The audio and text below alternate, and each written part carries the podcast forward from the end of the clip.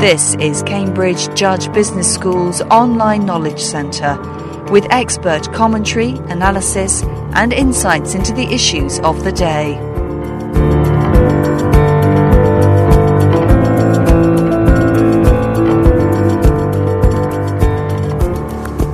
Dr. Richard Barker, former director of the Cambridge MBA, has been researching MBA programs offered in various countries to identify the definition for a world class MBA. The question, what makes an excellent MBA program, he insists, is important for a number of reasons, none more so than to applicants because they invest a huge amount of time, money, indeed their career plans in choosing an MBA program. Defining for them what constitutes excellence is a major question, with answers that are far from straightforward because there are multiple facets to the concepts of excellence in business education. Variety and homogeneity play their part, says Dr. Barker, but any decent MBA program has to have basic building blocks that make programs different. There are similarities and variations, all of which have to be evaluated. There are certain core building blocks for any really strong business school, for any strong MBA program. And I would identify three of those to, to start with. The first is the, the reputation of the school. And the reputation could be just what, what do people say and how do they react when you mention the name of the school? You know, so you say, I went to Cambridge. Well, how, how do they react? What, how do they think about that? How is the school ranked? How is it perceived by others in the industry and so on? How is it perceived by recruiters?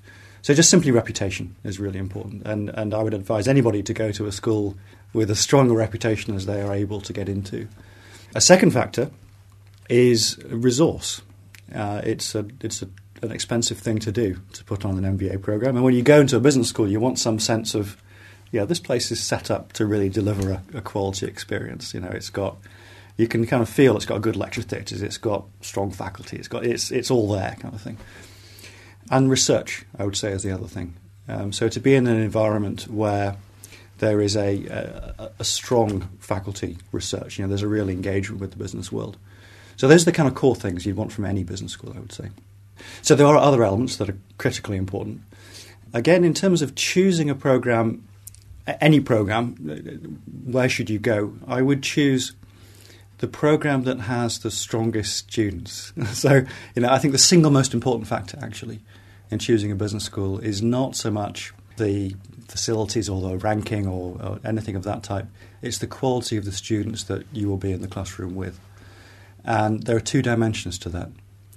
The first is the, is the individual quality. You know, so how good are these people as individuals and their career backgrounds, their first degrees, their GMAT scores, their whatever. You know, sort of the, the characteristics of the individual, their interpersonal skills, their career potential. And there's a critical second factor, which is the, the overall feel of the group. And I think this is easily overlooked. So when you go into a business school, you want to evaluate not just a few people to get some sense of the overall, the average quality. You also want to get some sense of the diversity in the classroom because the MBA learning experience is about interpersonal interaction. It's a shared learning experience, it's a mutual experience. And so, absolutely critical to your to the quality of your program is the quality and diversity and, and, and variety of experience of other people in the room. So, a highly homogeneous program where everyone has the same kind of background, you're not going to learn as much. Whereas, you, if you have geographic diversity, industry diversity, different functional roles, and so on, then you get a lot more from the program. Have you found that, that the MBA students, the, the potential students at yes. that stage, have yes. done the research that yes. you've been talking about? Yes. Do MBA candidates evaluate effectively before they apply to a program mixed? In some cases, it's quite alarming. You know, the decision is based upon really quite superficial variables. You know, the somebody they happen to meet, or some impression they have of the program, some unverified impression, or uh, the ranking alone is also, I think, a very, a very weak basis on which to choose a program. But some candidates really do do their homework. And what I would advise in particular is that potential applicants think very carefully about the kind of people who've gone through the program and they spend as much time as they can meeting current students and past students, especially past students, alumni, and getting some feel for, you know, is this me? In, in terms of the, the ability and the outlook and so on of this person. Um, is this the kind of place where I should be? So that they, on the whole, don't do as much of that as they ought to, I would say. So they do their research and they come along, they join Yeah. their course. Yes. Now take it a stage further. Yes. Do they put the effort into that course that you would expect them to?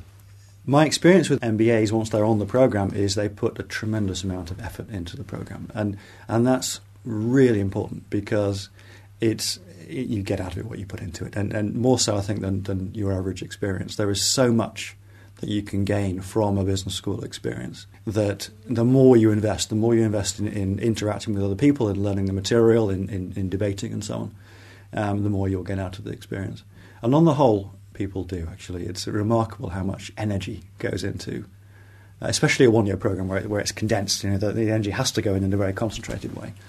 Um, so yes, I think the answer is yes. They do put a lot of work in. Cambridge Judge Business School is, if you like, a relative newcomer, 20 years old. Yes. How does it rate against some of those that you've visited, you've studied, you've looked at and examined? On the whole, European schools are relatively young. Um, some are older, some are younger, but certainly in comparison with the US schools, they're relatively young.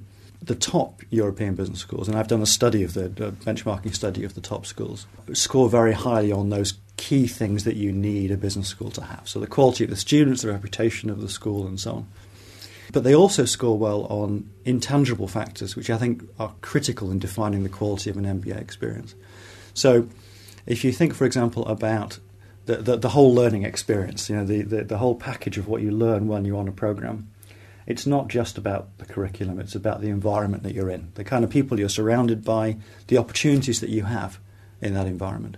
So, in a place like this, Cambridge has not just the business school, it has the wider university. And there is, an, there is an infinite number of possibilities for personal development and advancement, uh, networking, and so on in a place like this that you, you can't hope to realise it within just within the space of a year. Um, but the more you put into that process, the more you get out of it. So you know, the university itself has been around for a very long time, and those, those factors have developed and grown over that period of time. So the fact that the business school itself is relatively young, I don't think matters that much. Actually, it's, it's the wider context that matters.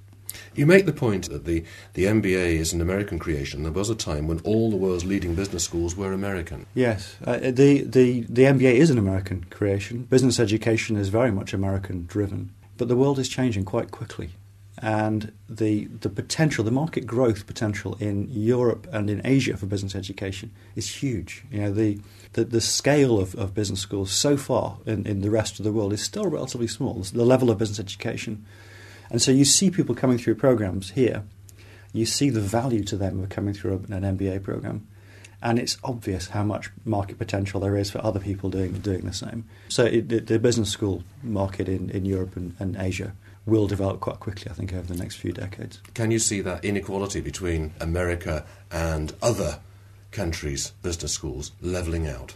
I, I think what will happen is that European and Asian schools will develop to be similar to US business schools in a number of ways, reputation and resource and so on, but very different in other ways.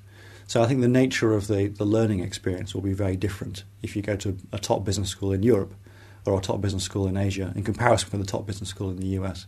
So that then becomes a personal choice. I don't think it's about quality, uh, even quality of the learning experience. I think it's about the uh, the suitability of the learning experience to the individual in question.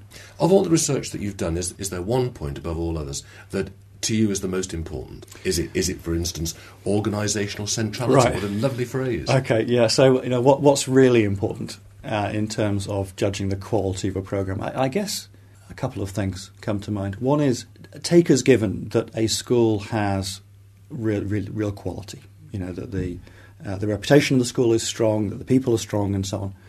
Uh, what makes a school special? I think one thing is organisational centrality. You know that the MBA program is at the core of the business school. So if you go to a business school and you get a sense that the MBA is just off to one side and it's just one of many activities and it's not core, maybe that's not such a great place to be an MBA student. But if you get a sense that the, the MBA is really at the heart of what the business school does, then that's a really good indicator of the, the quality of the experience that you'll have. So that's one thing. And the second thing is the ability to to tailor the learning experience. So an MBA by its very nature is not one size fits all. It's not a standard form of education. Everyone comes in, they get the same training and they all go out the other end. It's much more tailored. It's much more of an individual learning experience, and you, you benefit from the, the, the nature of the business school, the, the, the learning experience in the business school in a very individualistic way. People go in quite different directions out of a business school. They don't all go in the same direction. And so the ability of the program to accommodate that, to tailor the experience to the, to the unique needs of the individual, and to, and to want to do that, you know, to be, to be structured around doing that rather than just being a process, I think is also really important. Dr. Richard Barker, thank you.